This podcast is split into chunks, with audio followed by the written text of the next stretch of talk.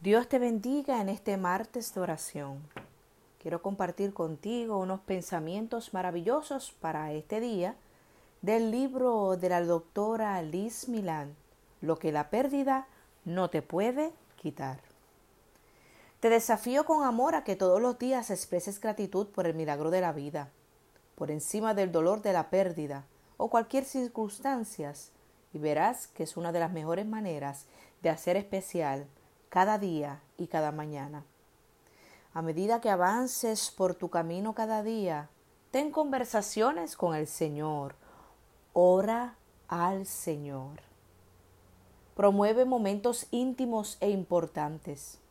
En estas conversaciones afirma tu disposición de usar el poder que hay dentro de ti, dado por el mismo Señor, para levantarte y salir hacia adelante. Pídele la sabiduría necesaria para hacerlo y da gracias por su ayuda.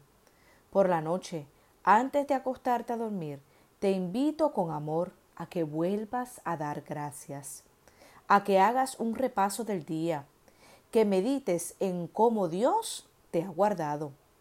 Puedes bendecir cada experiencia vivida y que exclames lo que está expresado en el Salmo 116, versículos del 7 al 10, que dice así. Dios mío, tú has sido tan bueno conmigo, yo puedo dormir tranquila.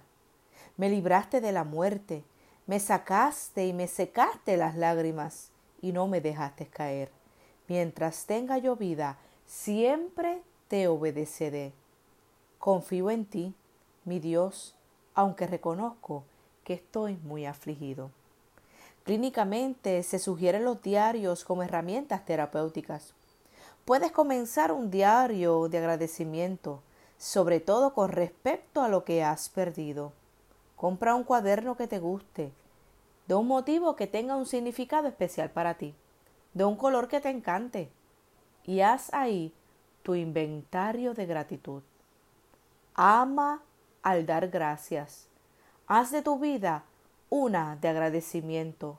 En primera de Tesalonicenses 5:18 dice, Den gracias en todo, porque esta es la voluntad de Dios para ustedes en Cristo Jesús.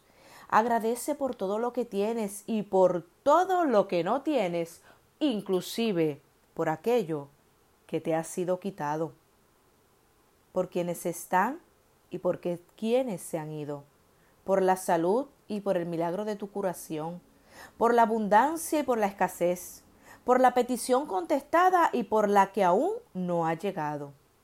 Hacer esto es una gran bendición, porque no se puede estar agradecido y no ser feliz al mismo tiempo. En cualquier tipo de pérdida, siempre hay más cosas implicadas que las que no conocemos. Y la gratitud nos pone en contacto con ellas. Dar gracias en todo, por todo, nos ayuda a convertir las dificultades en oportunidades y las pérdidas en ganancia.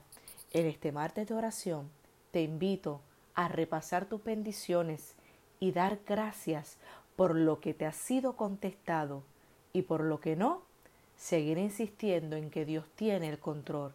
Bendiciones para ti y los tuyos.